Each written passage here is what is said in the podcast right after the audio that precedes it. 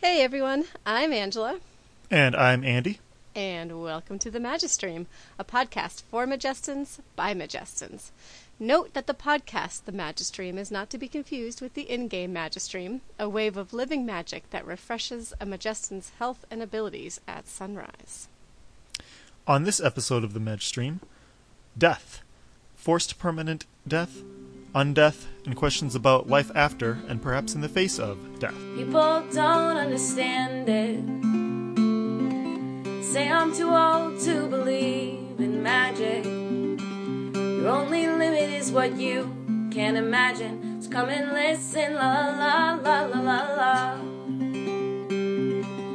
You're still dreaming of your last plot. After game ends, do you feel lost? Are you worried we forgot you? Introducing the Magistream, come ask Rybin anything, we'll be your bridge between the games.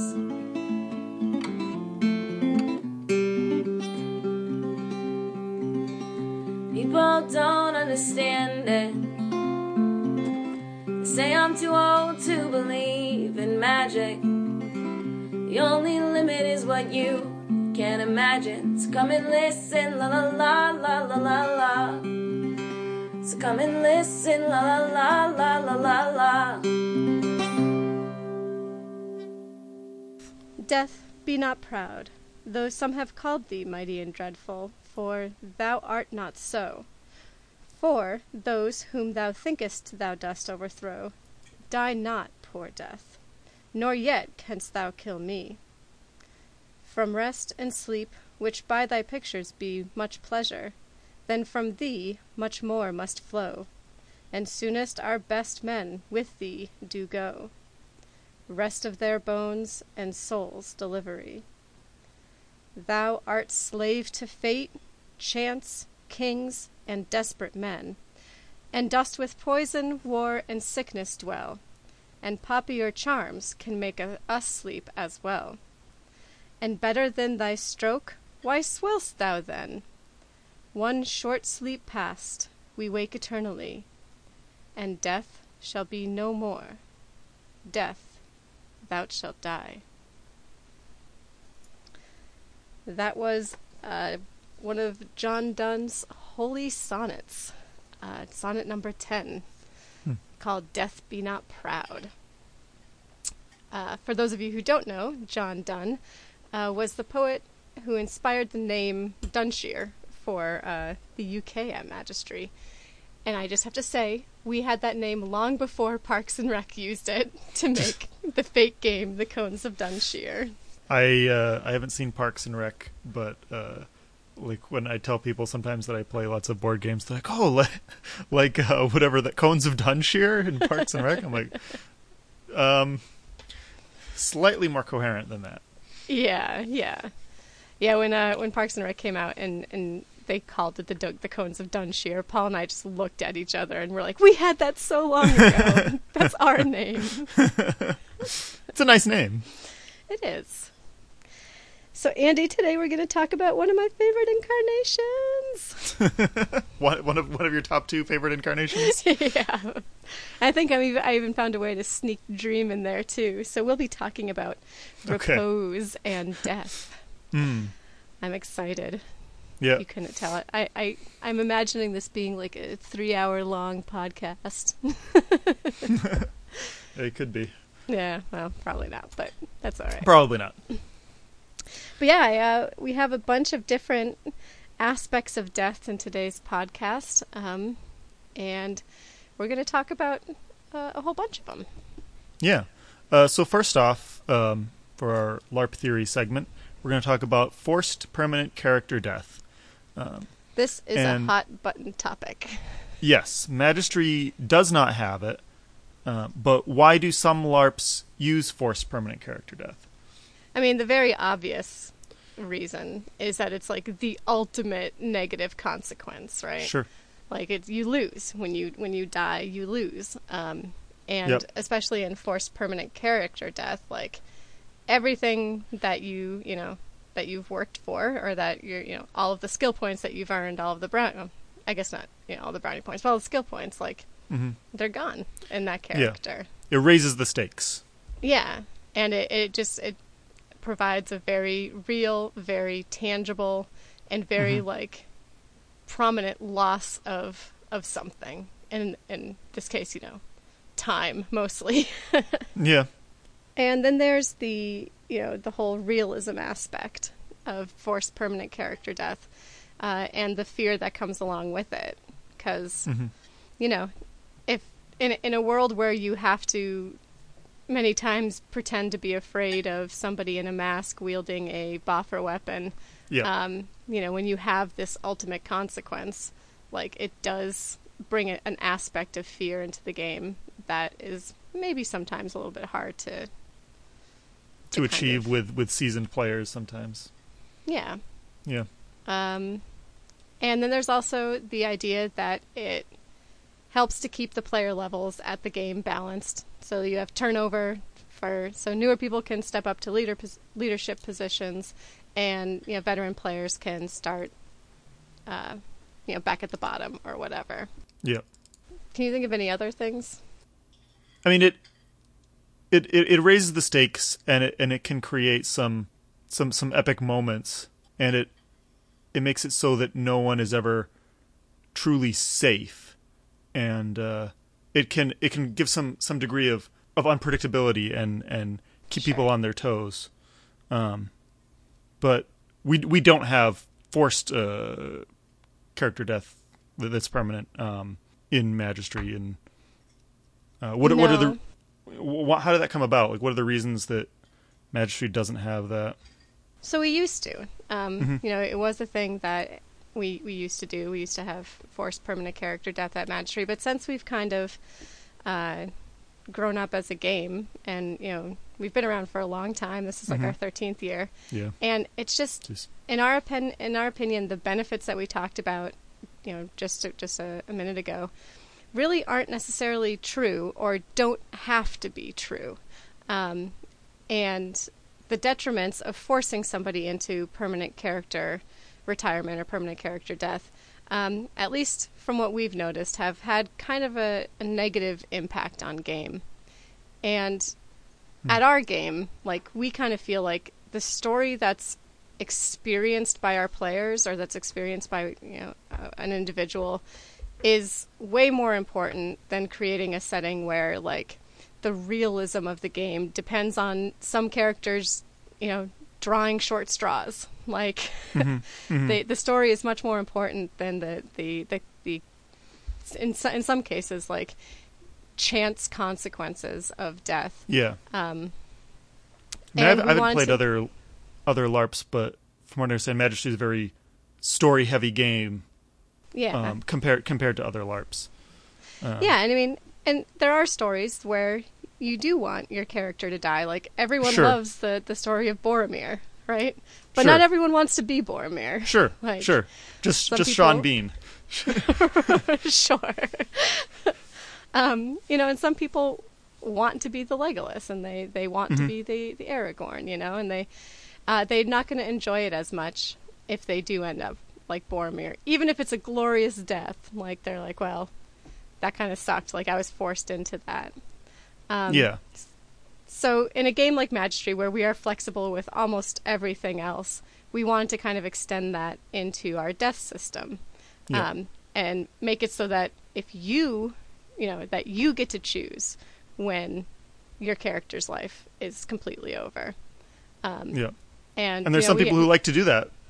Who like to have the big dramatic self-sacrifices, but most players, like most actors, are not Sean Bean and don't want to take those roles where they're not going to get to complete the story that they had envisioned, or not willing to, step out to go out in a blaze of glory. Right. Yeah. And I think the other thing is we're very good as a staff at when players do want to go out in a blaze of glory. We're good at helping to give that character a memorable and noble and glorious death. Yeah, and absolutely. It kind of makes them a big damn hero, allows them to take their place in the history of the world, and so if that's how you want to go out, let us know. We can help make that happen, but we're never going to force that on you. Right. Only you can make that decision. Right. You're not going to have your character die permanently from a random group of skeletons at 3 a.m. when you're on your way to your bunk, and then you're just never seen again.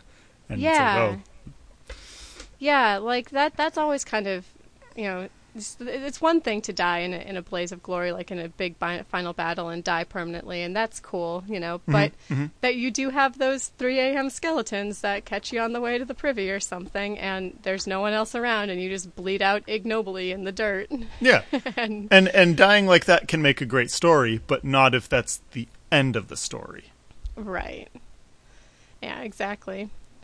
So, yeah, I mean, from what we've seen, the benefits or whatever that people do choose when they do choose forced permanent character death at their games. At our game, they just don't outweigh the what we think are the negatives, like driving people away from game. We've seen it at our game, just not too often, but we have seen it. And we've seen it at a lot of other LARPs that we've played and been a part of, too. Mm-hmm. Now, that said, doesn't mean that there aren't consequences to dying. Sure. Like we're not taking away the fact that dying should be a big deal, and so we've updated our death system to make it so that the more someone dies, or the more, like, if someone powerful dies, the more powerful they are when they die, the higher the chance that they're going to receive a detriment to their character that's going to make them less powerful in the long run. Mm-hmm. And like, so if your character dies so many times that you would have permanently died under our old system, then the penalties that you'll get on your character are going to be pretty severe, right. Which, you know, entices people to it gives you that interesting choice of, well, do I want to keep going and keep playing this character with this detriment, or do I want to, you know, find a way to resolve my character's stories and see an end to the character, and then play something else. But it gives that choice to the player. It keeps it in their hands. Right. Like you can keep playing this character, but there will be this cost. Right. And I think that's important too. Like, I just like the idea that no one else at the game can decide when it's time for your character for you to stop playing your character. Sure. Like, that just sits well with me. Yeah. So.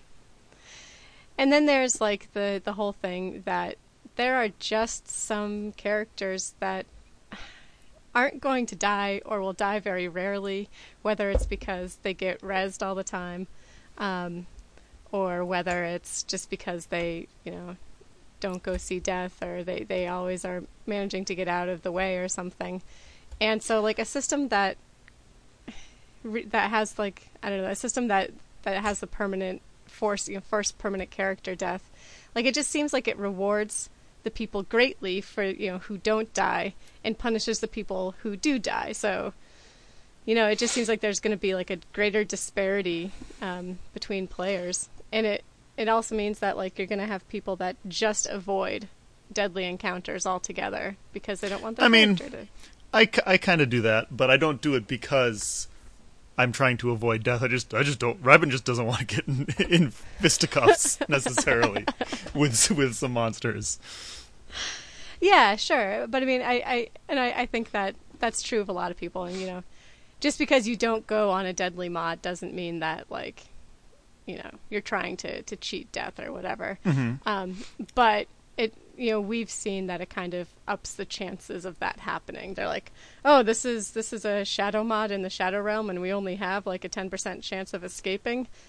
Sure. Maybe I won't go. And whatever. But I think that if you know that the only way that you're going to die permanently is if you decide to do it, then it kind of, you know, changes that a little bit. Yeah, I think it's important to give people choices, and relevant choices that matter, and allow certain things to be, especially when it comes to, like, personal things about their character, to be their decision. Yeah. Because people put a lot of, like, time and effort and money into their characters. Yeah. Yep. Like, and it, I just can't imagine, like, if I spent, you know, $250 on my character costume, Yeah. And, you know, I went into a game and I died 2 games. And you know, like we talked about in the last podcast, you know, both of us like making up really good backstories. And that takes time, too. Yeah. So, like, you put all this time and energy into a player or into a PC, and then all of a sudden you're like, nope, sorry, you died. You can't play that character anymore. Like, that would be enough for me to be like, well, all right, I guess that was fun while it lasted, but I don't know if I'm going to waste time putting another character together. Yeah. But it's different when you get to make that choice, you know? You're like, oh, I'm tired of playing this character, so I'm going to make a new character and, you know, let Bree go out in a blaze of goatkin glory. Or what have you. But yeah, and I think that a lot of people do say that one of the biggest things about not having permanent, you know, forced permanent death is the fear factor. It's like, well, then death isn't scary anymore. It's like, really? Like, that death is the worst thing that you can think of that can happen to your character? there are some much worse things than death that can happen to your character at Magistry. Yeah, and I think that, like, it allows us to be that's the benefits. Creative.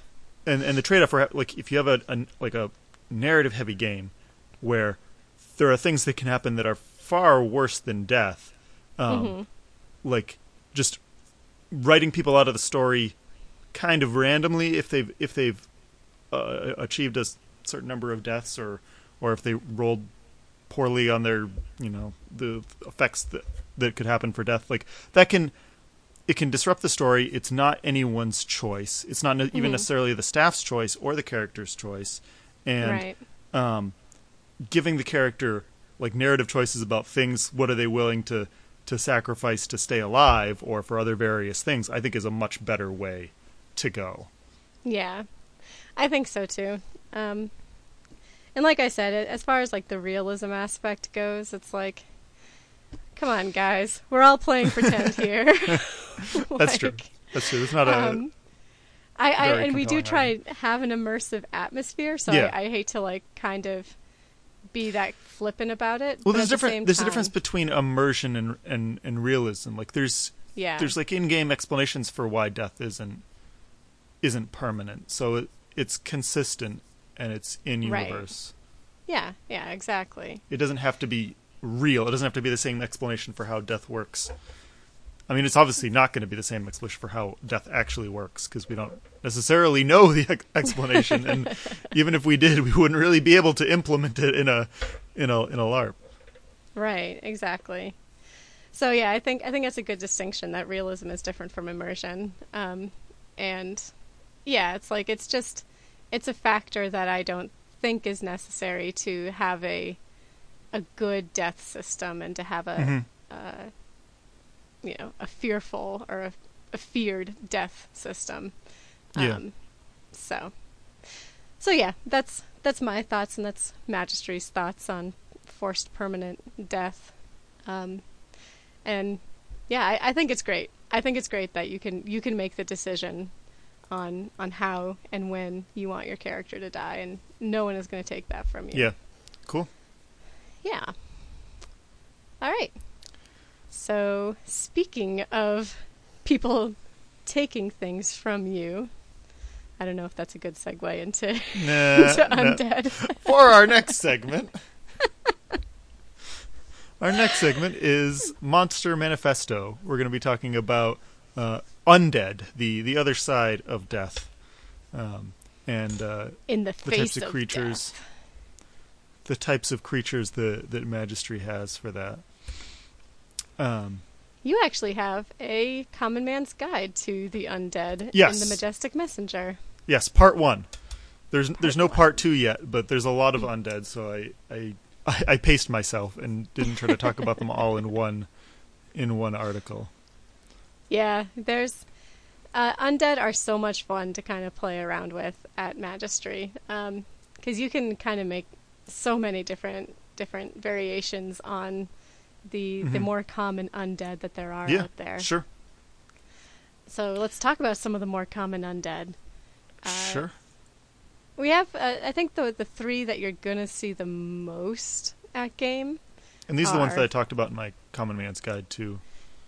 Or the zombies, skeletons and ghouls. Yep. And as a general rule, you can kind of assume that these were raised or created by a necromancer. Though zombie rot does, make fresh zombies. Yep.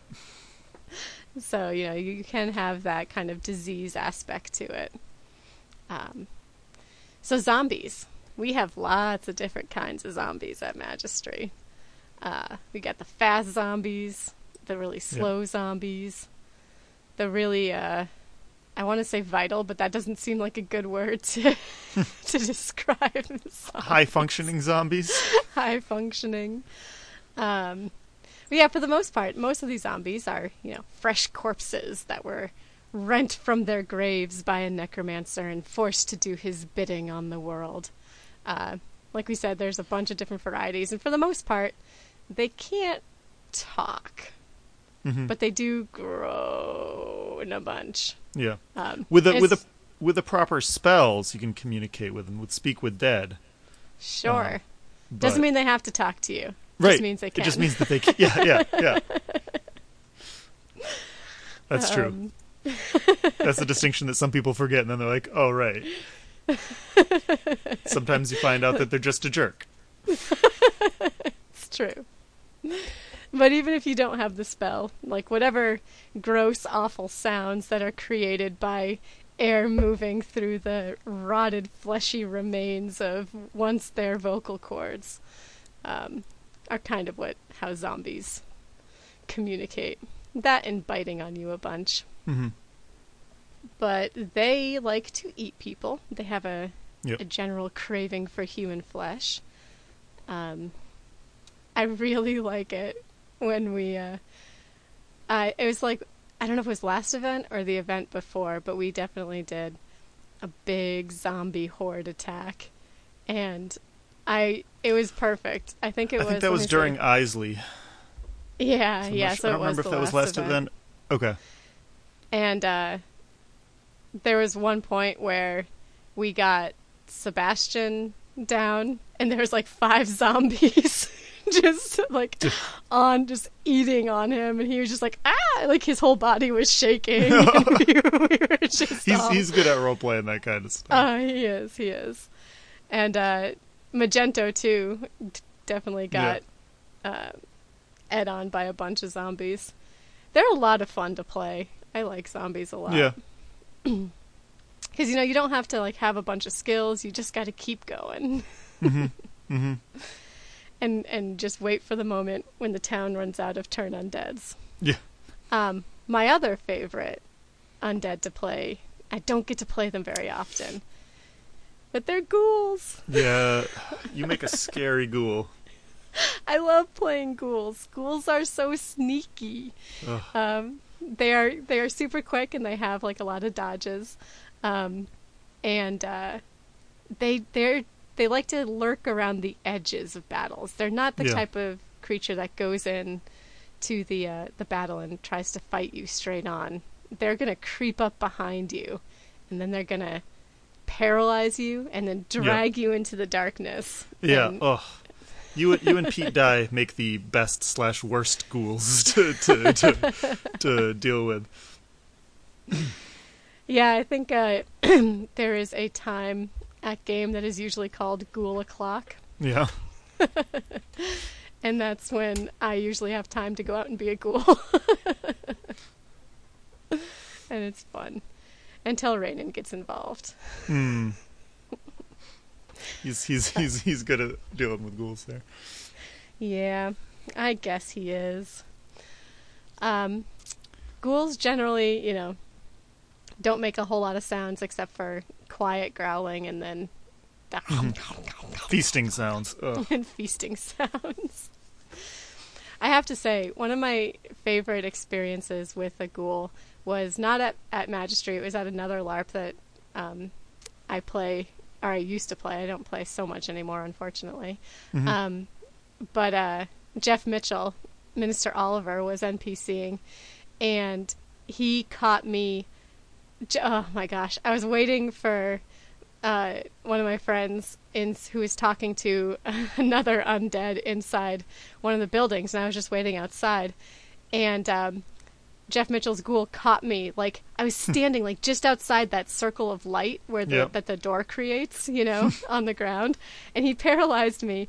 And I'm there, and he's eating me, and I'm paralyzed, and I'm like literally 10 feet from my friends. Yeah, yeah. And like I can't do anything about it. It was pretty great. Maybe that's why I like ghouls so much. What else do we got? Skeletons. Yeah. Those are less fresh than zombies, although they sometimes still have flesh on them. And they're generally better fighters than zombies. Quicker. Some zombies can be quick, but skeletons are usually quicker. They're also much more likely to have like weapons, shields, armor. Oh yeah. And be like well equipped by the necromancers that made them. They don't usually make noise, although sometimes they make hissing or teeth chattering noises. Yeah. It's hard to make skeleton noises that can be heard. Yeah. Yeah, and like you said in like the Common Man's Guide, like zombies sometimes might have like can get hit a lot more than skeletons. Yeah, but skeletons generally have a little bit more oomph to their hits. Yeah, or to their actual when they're hitting. And generally fight a bit more defensively too, like they'll actually have a weapon instead of just fists or clubs, and they'll be more likely to parry and just block stuff with their weapon or shield, dodge a little bit, as opposed to just stand there and just go hit. Yeah. So those are the things that you're most likely going to encounter on a common night at Magistry. So, but then we move into the more intelligent undead, including things like vampires. Yeah, those are less likely to be created by a necromancer unless they themselves are necromancers. They're more likely to be created by ritual magics or other unnatural magics or procedures.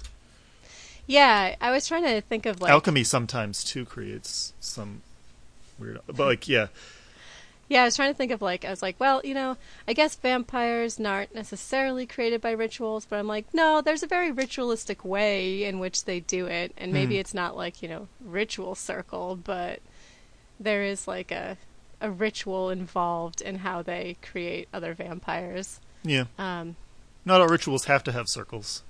That's true. They help, though. They help a lot. And there's also, like, liches and dire elves.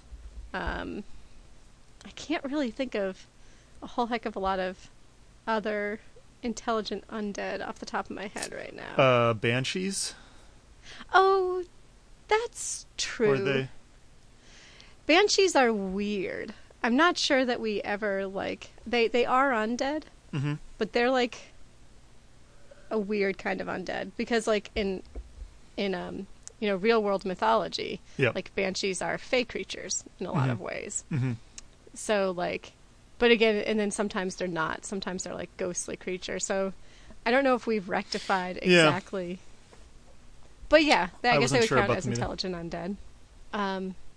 But yeah, if just like, you know, just like people, intelligent undead run the gamut of power levels, depending on how old they are. You know, I guess how old they are based on their creation, like, date.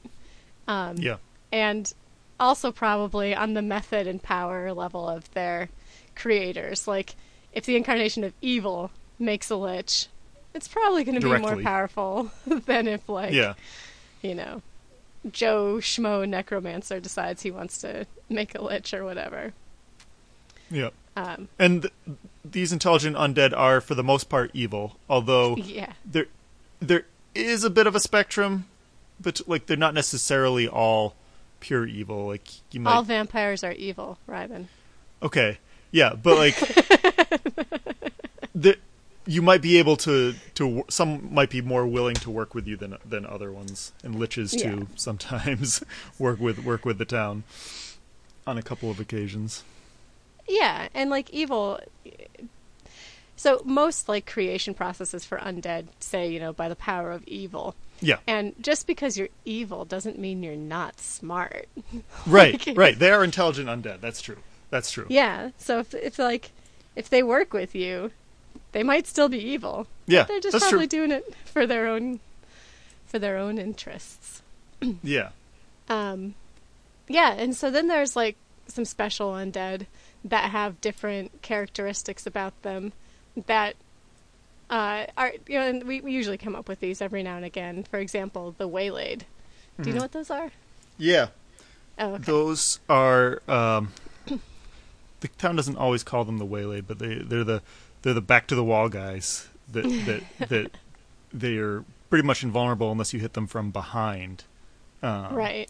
But they are, I believe, the undead. I don't know how exactly they're created, but they're people who were robbed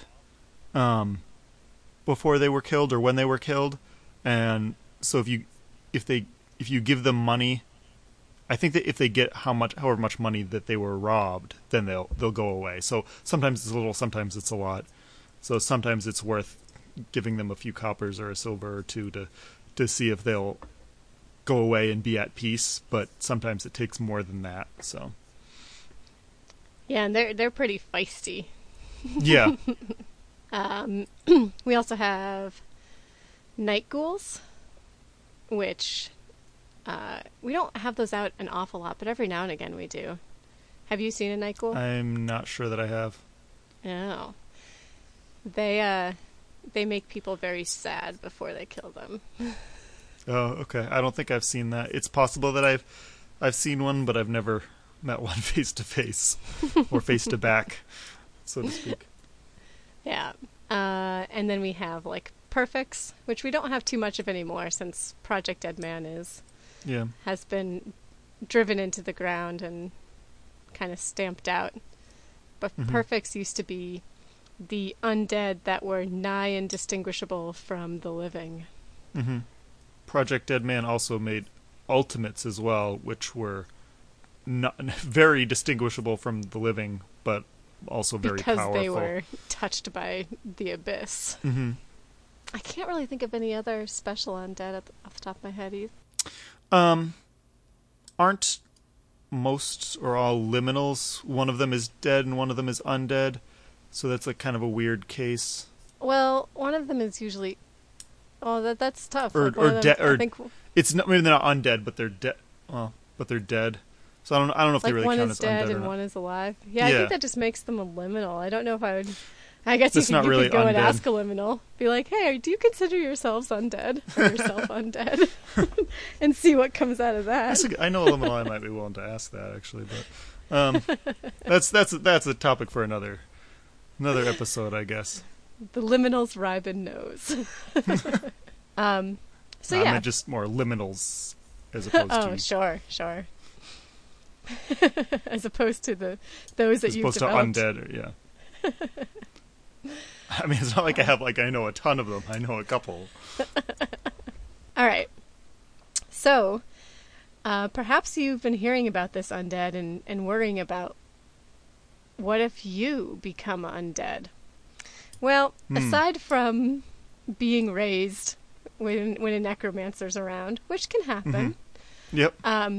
There's also a disease called zombie rot at game, and it's a pretty standard disease. It's in the rule book, and it's one of those diseases that you should have a knowledge of. And usually, we try to send out diseases with actually disease cards so that you can kind of read it, but this one is in the rule book, so even if you don't get a disease card, you can go check out a rule book in the tavern. If you this one won't always have a disease card, because once one person gets zombie rot, they can spread it to others, and so unless you send out every zombie with a stack of 10 disease cards, there might be times when you might get zombied by a zombie who was zombied by a zombie, and thus doesn't have an accompanying card to give to you explaining how it works.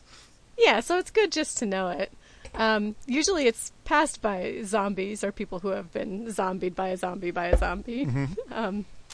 And like the bleed effect in the rulebook, you lose 1 hit point every 3 minutes. And once you reach 0 hit points, you'll fall unconscious. And then 3 minutes after that point, you're going to die and instantly rise as a zombie with 5 hit points. Yep. And so you can receive healing or temporary hit points while you have zombie rot, but only heal or remove disease will actually remove that disease. And if you touch another person or they touch you while you have zombie rot, guess what? That person zombie is rot now spreads. Is now infected at the same power level as the zombie rot that affected you. Right, right. And if you become a zombie from this disease, like after you fall and 3 minutes after you're unconscious, you're a zombie, you're still carrying the disease. You're still patient zero, and you can still spread it. Which, unless you someone casts, like if you're a zombie and someone casts remove disease or heal on you, then you're no longer a carrier for zombie rot. Right, exactly. You're still a zombie, but you're no longer a contagious. You're no longer a diseased zombie. Right, which is bad for zombie you, because as zombie you, the disease actually heals you. Like so, when you're you heal a hit point every 3 minutes, but if removed disease gets cast on you, then you stop healing a hit point every 3 minutes. If zombie you stops healing, if they cast remove disease. Gotcha. Yeah. So yeah, that's how that works. It's pretty simple. And I think it's fun. Of course, I like games like Pandemic and stuff like that. So it's interesting to me to kind of see how that works out. Whenever I play Pandemic, I pretend that we're fighting zombies, rather than fighting diseases that are spreading across the map. I pretend that it's zombies that you're fighting. Yeah, and rather than the medic like curing all the diseases in a square, they're just like they've got like a shotgun or a machine gun, and they're just like gunning down all the zombies in the area. Yeah, so this is like, I don't know if we talked about this. I think I asked this question way back in a different podcast, and I said, don't answer it yet. Wait till... okay. So if one of your friends was infected, like you had just gone through like a whole zombie fight, and you knew one of your friends was infected with zombie rot. Yeah. And... but you didn't have the means to cure it. Like no one around you's got remove disease. No one has heal. Okay. You know this person's going to turn into a zombie. Yep. What do you do about it? We asked this question on the Facebook or on one of our other things, and Kristen Jacobson, Valen, responded and said that Valen would absolutely make sure that they, A, didn't spread the disease, and B, were put to rest. Would absolutely be okay with killing that person. Mm-hmm. Thanks, Kristen, for sending that in. I mean, yeah, that's what you got to do. Yeah, but could you do it? Like, I'm thinking in real life. Like, in real life? In LARP life, I don't think I could. And I had like I heard a good thing, like a good explanation of something similar. It was like, well, maybe I would just like lock them in a room with a bunch of their favorite food. Yeah. And like be like, I am so sorry. Yeah. Yeah, that's probably what I'd do. That's something you do see a lot in like zombie horror movies is there's like someone's got like their mom or something that's turned into a zombie and they just can't do it. Yeah, I think it's different, too. Like, if they're already a zombie, maybe it's one thing. Because it's, like, the difference between looking at... Right, but if they haven't changed into a zombie yet, but you know they're going to. But you know they're going to. And you know that they might infect you and other people you love. Yeah. I don't know. Listeners, if you are listening, you should comment as to what your character would do or would be able to do in a situation like that. Wait, what your character would do or what you would do in real life? Because I know it's like two different things. Yeah, that's two different things.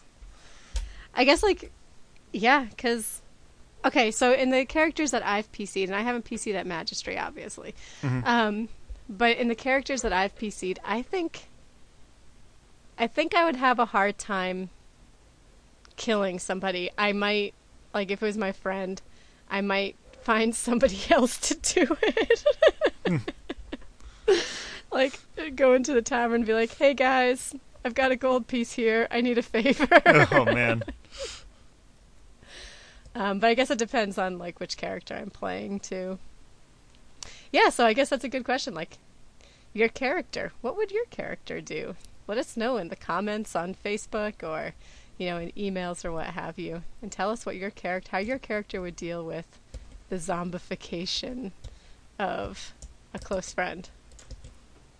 Did you say what Rybin would do? I would no. I said I would probably do it. I'd feel really bad about it, but I'd do what needed to get done. That's true.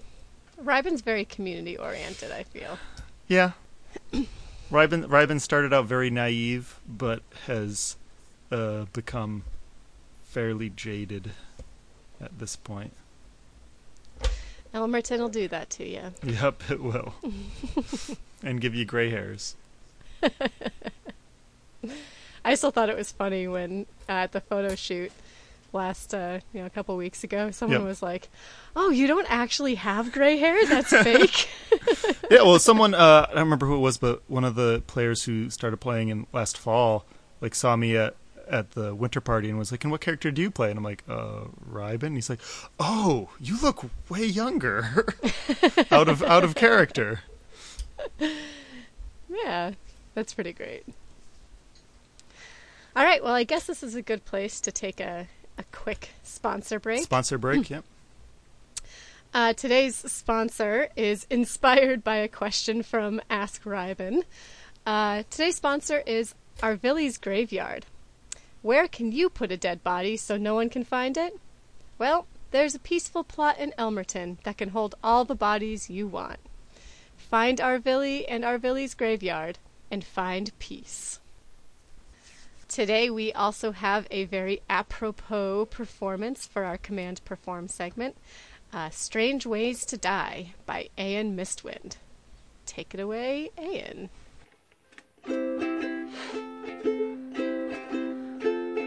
Hit by Norma on stones, going to latrine all on your own, drowning while standing on dry land, laughing at a lord while taking a stand.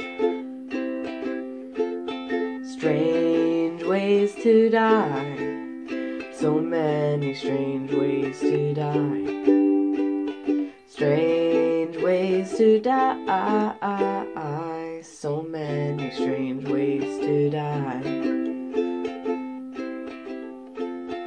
Baked into some kind of bread, being mistaken as undead.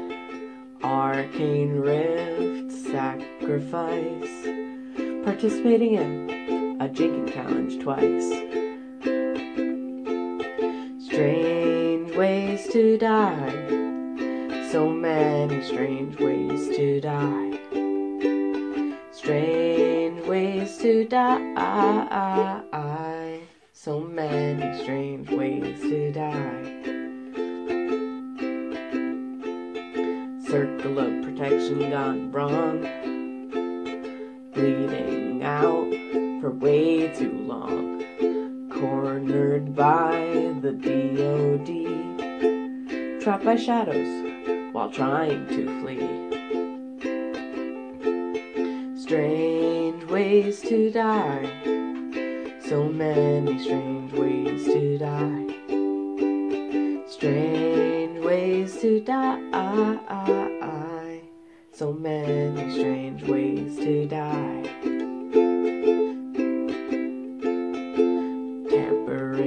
Incarnation shrines, charmed to be killed behind enemy lines,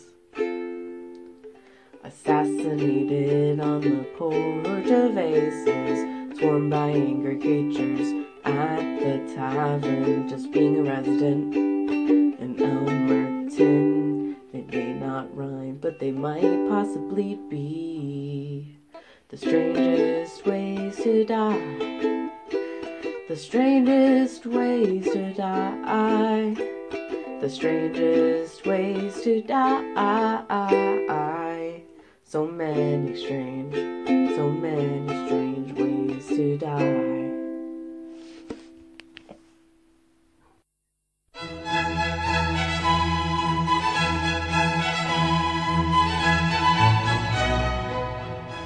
Welcome to Ask Rybin Anything. Disclaimer, the opinions expressed here are for informational purposes only, and not for the purpose of providing legal advice. The opinions of Rybin Van Holt are completely in-game, may not reflect the opinions of Andy Doucette or Magistry staff, and may be factually untrue. Prior results do not guarantee a similar outcome, especially when time travel is involved. Oh, hello. I was sitting here in the library with this coffin nail that I am avoiding drinking, and sorting through some of your letters. Quite a number of morbid questions this week. First one's from Arvili, and Arvili asks, who do I go to in town if I need someone brought back to life? Eleonora, Aralia, Simon, and Magento can all cast Resurrect. Possibly Mira, depending on the phase of the moon. That's pretty much it for people who can cast it. Several other people may have scrolls tucked away for a rainy day, although I myself do not. Someday soon, hopefully, but those scrolls are expensive. Arvili asks, so who do I go to in town if I need someone dead for self-defense reasons? Well, I would first suggest the town guard. They are the legal representatives of House Lavendros, and if there is a legitimate threat to your person, Commander Windsaber, Lenarian, Silver, and Sandow have the authority to deal with it. If it is mercenary services you require, purely for protection, of course, there's also the Ebon Wolves and Frey Fiddlesticks' group, the Fang and Claw, I believe they're called. Let's see if I can find one that's not written by Arvili. Ah, here we are. So how do you get bloodstains off a sacrificial dagger that I found already bloody? I didn't do it. Signed, not Arvili. Really? Really? Next question. Heinrich Lockberg asks, what's the best ways to ward vampires or kill them? Vampires are intelligent undead that are very difficult to kill. Ordinary vampires are very resilient, and while they can sometimes be defeated by ordinary means, a wooden stake that has been silvered is often required to be driven into the heart to actually finish them off. For powerful vampires and vampire lords, the stakes must be prepared with specially researched rituals specific to that vampire, and the stake must usually be engraved with the vampire's true name. When it comes to warding vampires, this is very difficult as well. I don't know what folktales you've heard, but most of them don't work. Sunlight, magical or otherwise, is a powerful weapon. All undead can be turned by the spell Turn Undead. However, most undead are bolstered to resist this. Many people are quickly discouraged when their first or second casting of Turn Undead doesn't work. This is a mistake. Most prepared undead will be able to resist the first 2 or 3 turnings they're subjected to. So if you're going to use that method, make sure you're prepared to do it several times. Don't rely on circles of protection and the like toward vampires, as they can become intangible and bypass magical and physical barriers.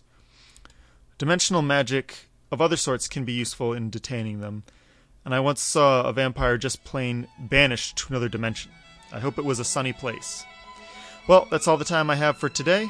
Until next time, keep asking questions.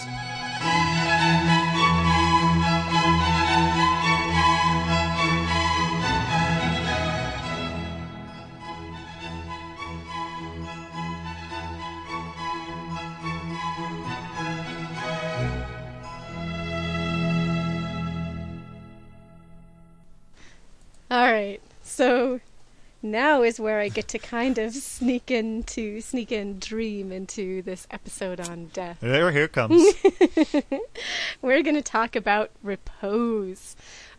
Specifically, how we can use it to describe immortality in all of its forms.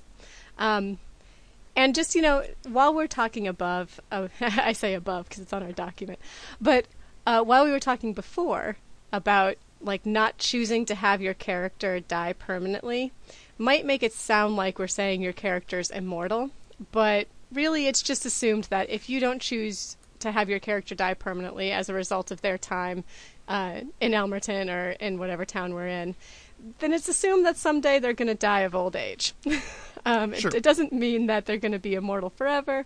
It just means that you're not choosing them or choosing to have them die in that time period. Right. So depending on how long your character's race usually lives, or if they've had that stuff's listed in the if they've drank a an elixir of life, or something. I'm gonna live forever. Sorry, there was a goblin I know that did in fact drink an elixir of life. So that said, like, if you could be immortal, would you want to be? I'm asking this to you, Andy, and I'm also asking to the listeners as well. If you or your character could be immortal, would you want to be? Go ahead. I think my answer, and Rybin's answer are similar for obvious reasons, but I don't think immortality is necessarily the best way to go, but I think that legacy is important. Oh, yeah. Like the Van Holt family name has meaning for Rybin, and that's something that he wants to perpetuate and make his mark with that. And but in terms of immortality itself, at a certain point, there's a time to let go and pass it on. But it's important to leave an impact, to make an impact, and to leave a lasting mark. I 110% agree with that. It's something that I've been listening to a bunch of other podcasts, and they're talking about the possibility of downloading your consciousness and being able to live forever, or even if they develop a way to keep your body living forever. And for me, it's I think legacy is important. I don't think immortality is as important, especially since it's such a mystery. And I am not one of the people that believes that things just end when you die. And some people do, and that's great. But so you want to solve the mystery. I want to solve the mystery. You want to experience it. You want to, or at least experience it. I want to see. You want to find out what's on the other side. And if it turns out that there's nothing and it's just the end, well, then what if I lost by anticipating something else? I don't. At that point, I'm not going to care. Yeah. But I think that I don't think I'd want to be immortal. I think I'd like to live for a very long time to experience a whole bunch of stuff. But I'd want to, eventually figure out that next mystery. Yeah.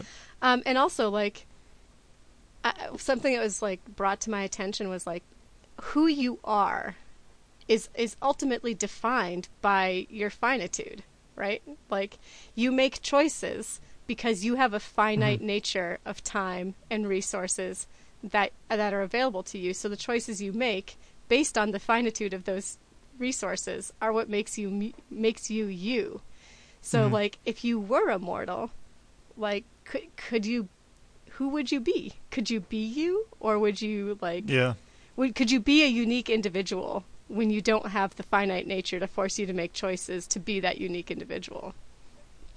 Yeah, it would change you on a fundamental level. Yeah. I mean, there's a lot of stories Lord of the Rings, for example, the elves are immortal, but they've basically they've done all the things they were gonna do centuries ago, and humans who live for a short period of time are the ones that are the movers and shakers and doing all of the things, and right, they're the ones that are gonna inherit the world, and they have short lifespans, but because of that, they do so much in their lifespans, right? Yeah, and I think that that's a good point too.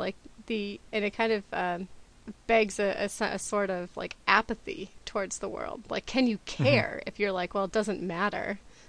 This is just a blip in. Yeah, it's all going to sort itself out in a couple hundred years anyway. Right. I don't think I'd like that.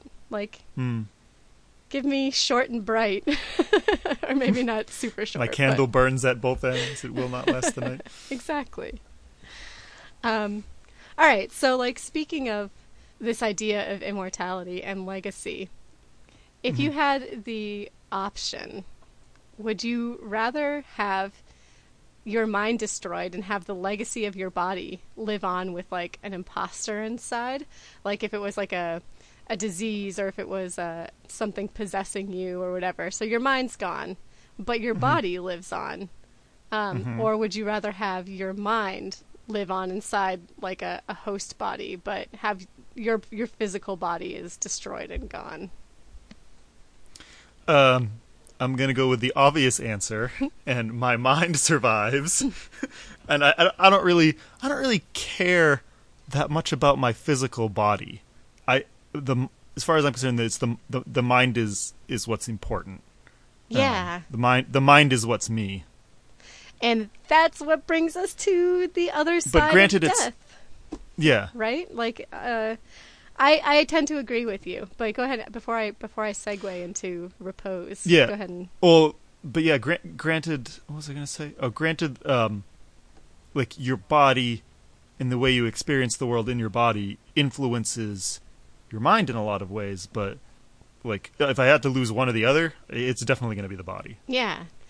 And, like, that's, I think, like I was saying, it's a good segue into the dream aspect of death and how it kind of parallels that Magistry. The dream and death realms kind of parallel each other, and dream and death is its own liminal repose. Yeah.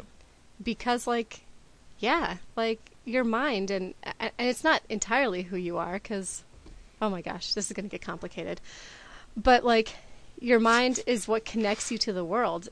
I think in a more important way than your body, and maybe that's not 100% true. But okay, this brings us into like the soul versus spirit aspect of Magistry, and where the mind kind of fits in, because you know obviously dream is tied to mind and it's tied to sleeping and it's you know whatever, and it doesn't have a whole heck of a lot to do with spirituality. So like when you are dreaming at Magistry, like if your dream form came out just completely independent, or if like your psychic shade or whatever, like that psychic energy came out, it would maybe not be able to be recognized by anybody as being Rybin or as being, you know, Porter or what have you, because that is just your connection to kind of. And before I get deep into some of this stuff, please realize that this is not necessarily the hard and fast way things work. It is the way that I understand things work, and it could change. But anyway, so yeah, like your physical or your psychic energy is different from your form, which is spiritual your body, energy. Which is different from your spiritual body, or your spiritual energy, and so yeah, like I think that's what makes it a really cool connection to dream. Like when you die, all that psychic energy kind of goes back into the universal mind. And what's left is like the impact that you have made on the world. Like, so your psychic energy goes back into the universal mind. Your spirit goes to the spirit realm. And what's left in the physical world of Magesta is the time, the space, and like the impact that you have made on Magesta. And that's what is like the soul. That's what your soul is. Right. So I was people's impressions and remembrance of you, an echo of you. Yeah, exactly. And so that's kind of like during the Festival of Souls, when you see all those soul speaks around, the reason that they are able to kind of manifest themselves in that way is because like they're manifesting themselves kind of as spirits or as spiritual energy, because that's when the veil between the spirit realm and Magesta is thinned. So yeah, it's going to glom on to the spiritual energy of that's there. So I was talking to Paul about this, like we went for a walk and I was talking to him about the possibility of like that impact that you've left on the world, that dent in the time and space of Magesta. If that could be manifested in different ways. Like, for example, if you go to a haunted house, right, and you've been told a story that this is a haunted house and it's this person whose husband killed her and she wasn't able to finish this task that she really wanted to do. So you go to this haunted house, and yes, this person did live there, and it, you know, they did have this thing, but all of these impressions and all of these like memories and all of these stories of this haunted house are now kind of glommed onto that. So maybe it's not a spirit at all, but maybe it's like a manifestation of all this psychic memory related energy that is only there and is only has a task to finish because everybody in the world thinks because that they have a task to finish. Because everyone believes that it does. Yeah. And he was like, it's very much like giving agreement in that way. Like when you give your agreement to something, you're giving it power. So if you give your mental energy to say that this is how someone, this should manifest, then absolutely, it could. Yeah. So that's, I don't know how that exactly fits into immortality, except that, you know, you kind of live on Magesta through the. Yeah, but it's filtered. It's what you've done. Filtered through other people's perceptions of what you've done, and what you need to do. You know, if they believe that your soul still has unfinished business, it's because other people believe it. Whether or not you believed it or not is irrelevant at that point because you're not there anymore. Right, exactly, and it's like you can walk across the street and leave an imprint of yourself on who's there, and that's going to be very different from when you go back across the street and have a drink in the bar. It's but like you could have an interaction with someone that you don't remember, but that person will remember it for the rest of their life, right? And vice versa. But like I know I've got like childhood memories, and I'll talk to them. Do you remember when we did this? No, I don't remember that. Like, it wasn't something that was significant or formative for my parents necessarily from their perspective, but it was for me. And I'll remember it strongly, but they don't remember it. But I might be. Am I remembering it the way it actually happened, or am I remembering it based on 20 years of life experiences that have come after that? Right. I guess that gets more into legacy, I suppose, than immortality. Yeah. But in a way, it is. And, at the risk of getting emotional, like I think that is, for those of you who don't know, we had an NPC in our ranks. Her name was Jess Sarah. And she was with Magistry for a couple of years, and wonderful, wonderful person, very creative. Yeah. And I think it's like almost 3 years ago, 2.5 at this point, I guess. She did pass away after fighting cancer. But it was really hard for a while to get back into writing the plots that we had worked together on with her. Right. But I think one of the things that's really kind of helped me with that is that. Gosh, I still talk about Jess, I see her in the plots that we write. She has characters that are still alive on Magesta. Right, and that's a weird thing to think about too. It's weird, but it's comforting. Like it's hard, I think, in a lot of cases. Hard to deal with at first, But like to know that Cadence is off running around the world, because that's what she wants to do. Is really comforting, and I think it is a part of Jess. It's that impact that Jess has put on our world that we will carry with us forever, Yeah. And so I think that in that way, like, she is still very much with us, and I think that all of us will carry her memory, And I think that's with anyone who passes, you do carry that memory with you, but it is so very tangible at Magistry. So, in so many ways, and then of course there's making people into books. I don't know what you're talking about. I can neither confirm nor deny. Would that be something that like you would think would be cool? That's a form of immortality. Yeah. Do you think that you would like if you could only be a book and you could only, talk to people?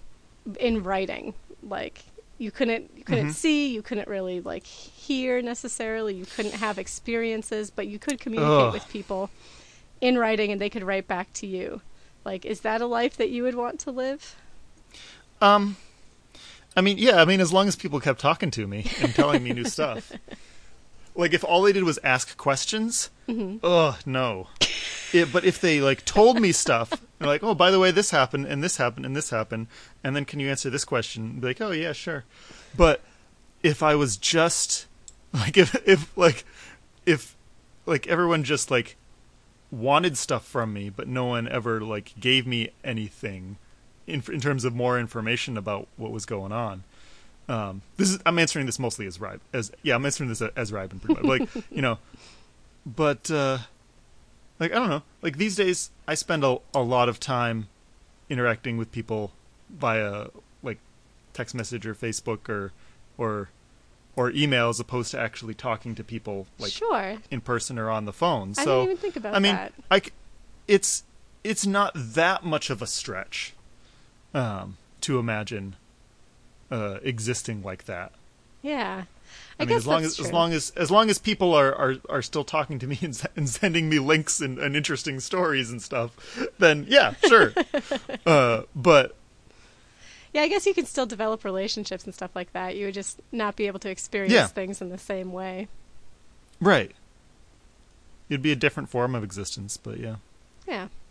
I'd be okay with that, I guess. Wouldn't be my first choice necessarily. But it wouldn't be my last either. So you hear that, guys? Even if you're made into books, you can have meaningful relationships. Yes. And you'd be immortal. Yeah. Or at least you'd live a really long time. Books can still eventually break down. Unless it's a magic book. It's true. That's made specifically to be immortal. Oh, the knowledge seeker. Well, I guess that's all I have right now for death and immortality and whatnot. Yep. I mean, there's more to say, but that's all the time we got for now. We're over an hour now, but yeah, there's certainly more to say. And like, these are conversations that are great to have, you know, in game too, and that I would love to talk about in game. And I'm sure I have like a Dreamweaver or a death related person that at some point would love to just come out and chat about this kind of stuff. But yeah, if you guys have comments, or if you have things that you would like to talk about, or questions that you would like to ask Rybin, I guess this is a good time to say that Rybin's running a little short on some questions. So I'm running a little low. I could use a few more. I've got some for the next episode, but I definitely like to find out what you guys want me to talk about. Yeah. And that goes for the entire podcast. If you guys have things that, you know, you want to want us to talk about, please send them in. That pretty much covers everything. Thanks to mostly Arvili for submitting questions for Rybin to answer this episode. Thanks to Arvili for our sponsor break as well. And thanks to Jay Neal for your submission to our Command Perform segment. Thanks to Sam Rochford for writing our theme music. You can find more of our music at facebook.com/Sam Rochford Music. And thank you for listening. Thanks. Bye. Introducing the Magistry. Come ask Rybin anything. Be your bridge between the games.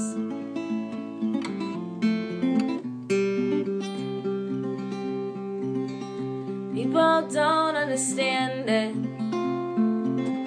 Say I'm too old to believe in magic. The only limit is what you can imagine. So come and listen, la la la la la la la. So come and listen, la la la la la la la. This podcast has been a production of Magistry. Copyright PDabble Games. You can find out more about our LARP at magistry.com or on our Facebook page at facebook.com/magistry. If you have comments, questions, suggestions, or feedback, you can email us at themagistream@magistry.com.